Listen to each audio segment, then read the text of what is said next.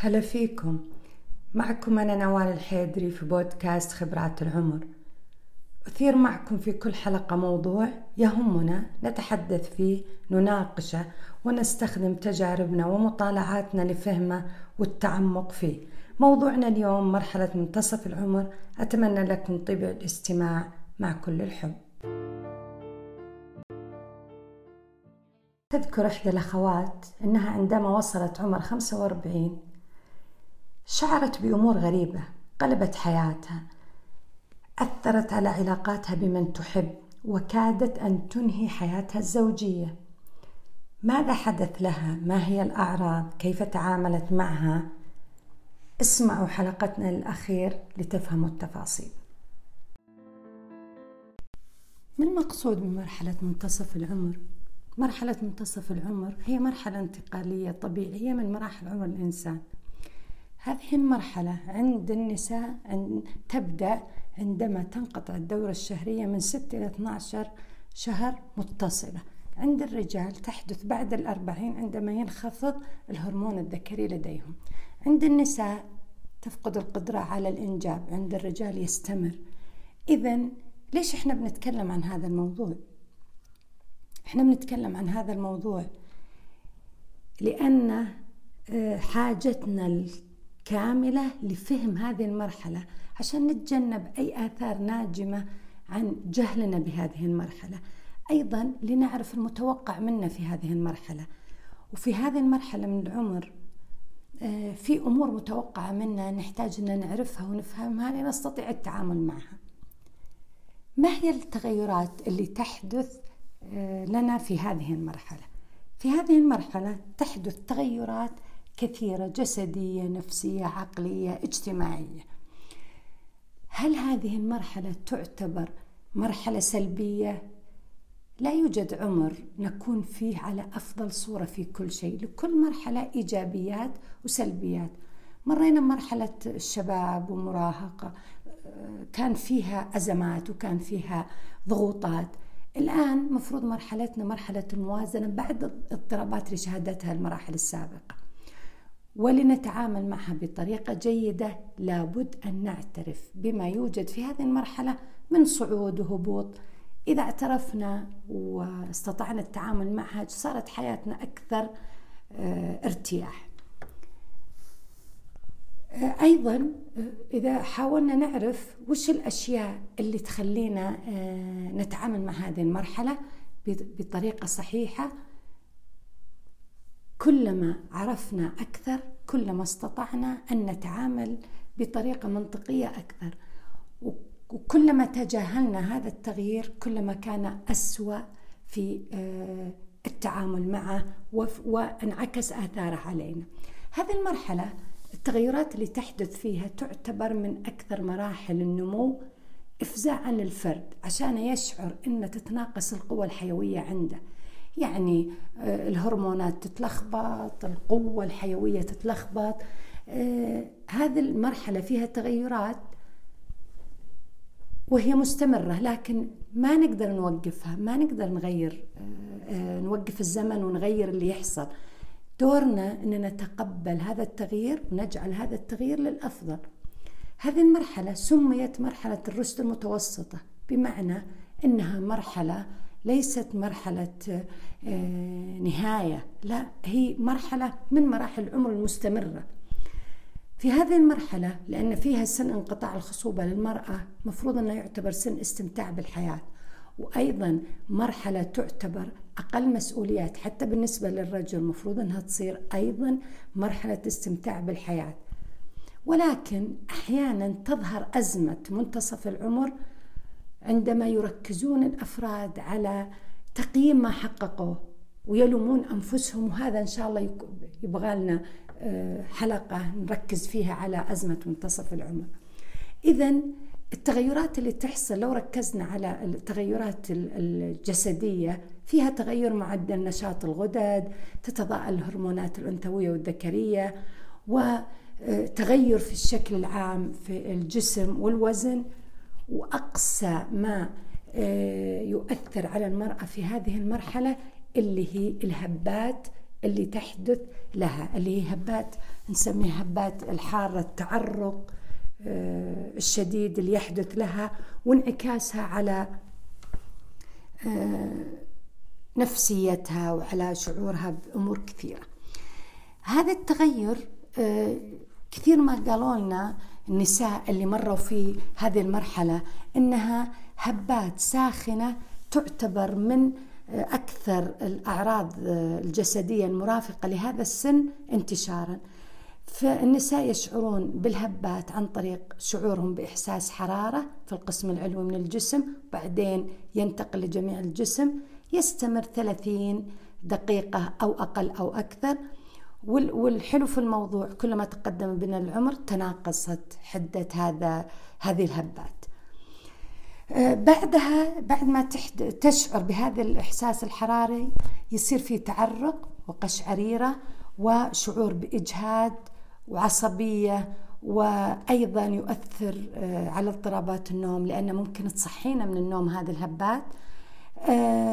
آه، أيضا لا يشعر بها جميع النساء بنفس الدرجة ولا بنفس القوة طبعا الرجال ما تجيهم هذه الهبات لأن متعارف عليه إن التغيرات واللي تحصل في منتصف العمر عند المرأة أسرع آه، وأكثر حدة آه، عندها من الرجال. طيب هذه التغيرات آه، قلنا الجسمية وتأثيرها النفسي على المرأة يخليها حساسة يخليها ما تقدر تتحمل أي نقد أو أي ملاحظات وخاصة من أقرب الناس لها. وكثير ما سمعنا من النساء فجأة كذا بدأت تحس أن حياتها الاجتماعية وخاصة الحياة الزوجية بدأت تنتقد بدأ في داخلها شعور أنها آه، رافضة اللي قاعد يصير في حياتها. حتى لو ما كان شيء جديد ولكن كأنها بدأت تركز وتكبر الأشياء اللي قاعدة تشوفها.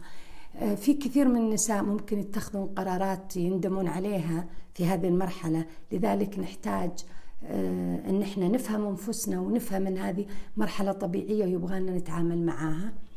آه، هذا هذا التغيرات تخليها تأثر أيضا على أمور معينة في حياتها. مثلا إنها ما عاد صارت تحب تجلس في نفس المكان اللي يجلسون فيه العائلة مو كرها فيهم. أحيانا يكون سببه جسدي لأنها استجابتها لدرجة الحرارة آه، تغيرت خصوصا المنخفضة ولا المرتفعة. أيضا مشاركة الأبناء للأماكن ولا للزوج أو في السيارة لأنها بدأت تأثر عليها هذه درجة الحرارة ما عاد تتحملها بسهولة. أيضا في هذه المرحلة يصاب بالأغلب الرجال والنساء بأمراض المزمنة اللي يرتفع الضغط السكر أيضا فقد مرونة العضلات. لذلك نحتاج نتكيف مع كل هذه التغيرات مع متطلبات المرحلة العمرية هذه الاعتناء بالعظام الاعتناء بالصحة.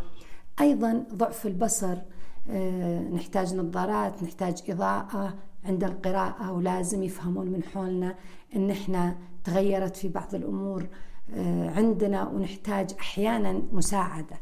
آه، في مثلا يقرون شيء نحتاج إضاءة قوية وهم يعتقدون أن الإضاءة يعني ما ما نحتاج كل هالإضاءة القوية. أيضا أحيانا يصير لنا وهذا يحدث بالتدريج ضعف حاسة السمع.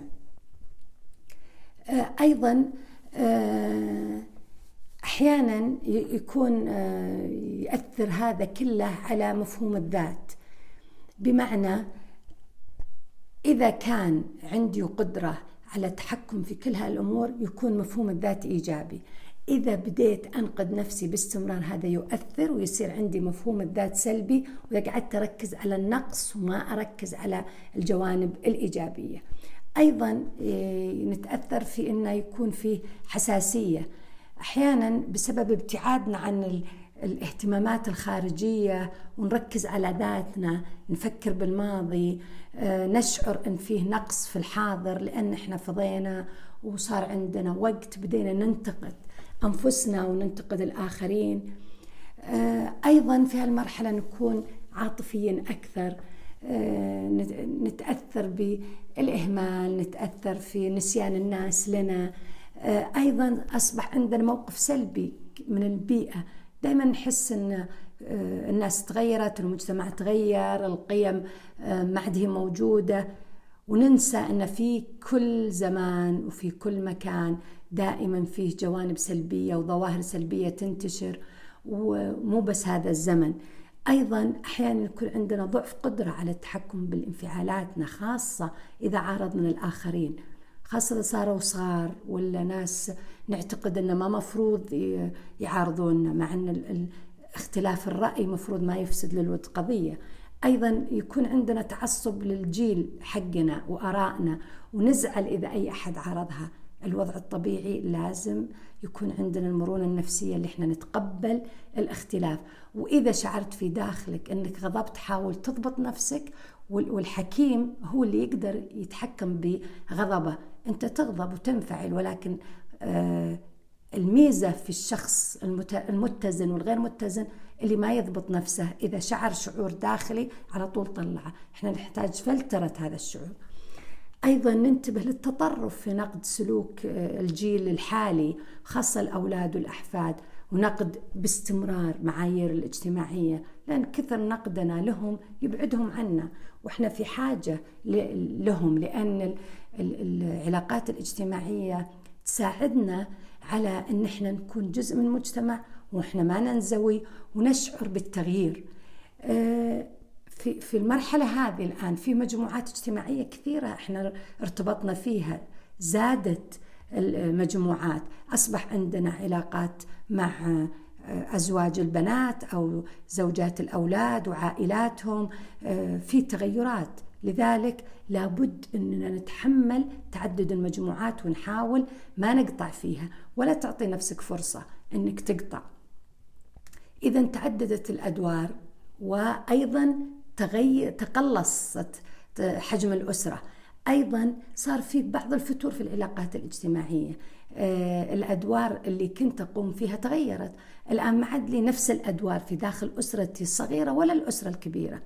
فلازم نقتنع ان في كل مرحلة لها أدوارها وممكن انها تتغير. زمان كنت مرتبطة كثير بعائلتي الكبيرة.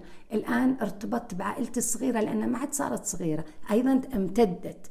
فهذا الوضع الطبيعي لازم نقبل بعضنا البعض في هذه التغيرات.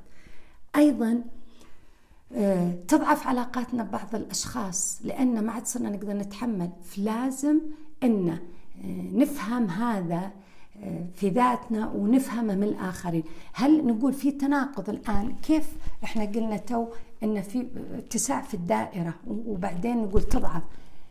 تتسع الدائرة ولكن تقل حميمية العلاقة. آه، عندما حصل لك كل هذا وشلون تصرفت معه؟ هل أنت آه، كان متوقع وعارفة ورحبت فيه وتعاملت معه؟ عيوني ما عاد أشوف زين خلاص آه، رحت قصيت نظارة أعرف إني كبرت. ما عاد أقدر أشيل أشياء كثيرة أعرف إني العضلات عندي بدأت تضعف لأني كبرت. أو العكس تظاهرت بعدم بعدم حدوثة. مثلا ما أقدر أشوف أقول له الخط اللي مكتوب الآن صغير. ما أقول أنا اللي تغيرت وكبرت. أيضا هل انت ما زلتوا تصرون عن أساليبنا القديمة هي الصح؟ أو لا في أساليب جديدة ممكن أستخدمها مثلا في التواصل آه أستخدم وسائل التواصل الحديثة. مو لازم أستمر بوسائل تواصلي القديمة. اذا آه فكر أو فكري أنت أيضا وشلون تعاملتي مع هذا التغيير؟ وش المفروض أنك تتعاملين؟ يقال في علم نفس النمو أن في كل مرحلة من مراحل الإنسان لابد آه، أن يفهم المتوقع منه. وش يعني؟ آه، سموها في علم نفس النمو مطالب النمو. يقولون هناك بعض المهام والواجبات آه، لابد أن نؤديها بما يتناسب مع ثقافة المجتمع ومع نمو الإنسان الجسمي والاجتماعي والنفسي. وكلما قمنا بمطالب النمو هذه كلما استطعنا آه، إشباع حاجاتنا ورغباتنا بحسب مستوى النضج اللي إحنا وصلنا اللي هي تتناسب مع سننا وتتناسب مع بيئاتنا. آه، إحنا في هذه المرحلة اللي هو مرحلة منتصف العمر نحتاج أهم شيء التوافق مع الضعف الجسمي ومتاعب المرحلة. أيضا نتهيأ قبل حدوث المرحلة مفروض يكون عندنا استعداد نفسي وصحي للحياة في هذه المرحلة الجديدة. أيضا لابد من أتقبل الواجبات والتغيرات الاجتماعية المستمرة.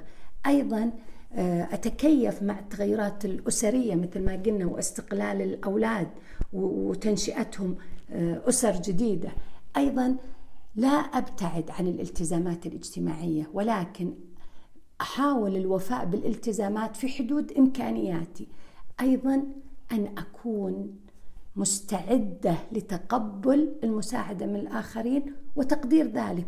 مو معناها المساعدة معناها أني عاجزة ولكن عيالنا ولا من هم أصغر منا الجيل الحالي عندهم أمور يقدرون يساعدونا فيها خاصة التقنية الحديثة أي أشياء ما أقدر أقراها صغيرة مرة أخليهم يساعدوني فيها. ولكن الملاحظ إن إحنا أحيانا آه، نطلب المساعدة ولكن نشعر بعدم ارتياح وأشعر بغضب في داخلي فينعكس على عدم تقديري ذلك. لذلك نقبل المساعدة ونقدرها. أيضا لا أنسى أن أنوع اهتماماتي وأتوافق وأتكيف مع الأمور الجديدة اللي حصلت لي. آه، أيضا من المناسب أني أقبل ذاتي وما أقسو عليها وأيضا أركز على الاستمتاع بثمار المرحلة. آه، أهتم بصحتي ودائما آه، عن طريق الرياضة والأكل الصحي وأيضا دائما أبحث عن هدف جديد أتعلمه. أقوي العلاقة مع الشباب آخذ من حماسهم واعطيهم من خبرتي. أفكر دائما بالبدائل الإيجابية في الحياة. آه، إذا أنا قعدت أفكر والله أنا ما عاد لي دور أبدأ أقول لا أنا كان لي أدوار كثيرة والآن دوري دعم وليس عمل مباشر. الآن كثير ما نسمع يقولون لك الآن إن إحنا آه، فكر في إنك انتقلت من ضغط العلاقات آه، القديمة إلى الإنجاز. أيضا أصبحت علاقتك بدل ما تكون منافسة بالأصدقاء أصبحوا الآن كحلفاء وداعمين. آه، أيضا آه، خلاص آه، في هذه المرحلة أنهيت الصراع بين الجنسين مين الأفضل الرجال ولا النساء الزوج دوره كذا وزوج الآن إحنا في مرحلة انتهاء هذا الصراع والبحث عن الألفة والبهجة. أيضا هذه المرحلة يصير فيها إذا أنا إنسان أفكر بطريقة صحيحة أتخلص من القناعات الخاطئة اللي ترجعني لورا. آه، بعد ما شاب ودوه الكتاب آه، الراحة هي أهم شيء لا تتحرك لا تبذل جهد. طبعا التوازن في كل هذه الأمور هي اللي تحقق لنا آه، السعادة وتحقق لنا الشعور بأن هذه المرحلة مرحلة حصاد وليست مرحلة تعب. يقال اقرأ ما ينفعك ونضيف انتفع بما تعرف وتسمع. فبعد أن تشاركنا المعرفة ندعوك لاستخدامها وتطبيقها ونتمنى لك حسن الحال. كنتم معي أنا نوال حيدري في بودكاست خبرات العمر. نلقاكم على خير ومودة.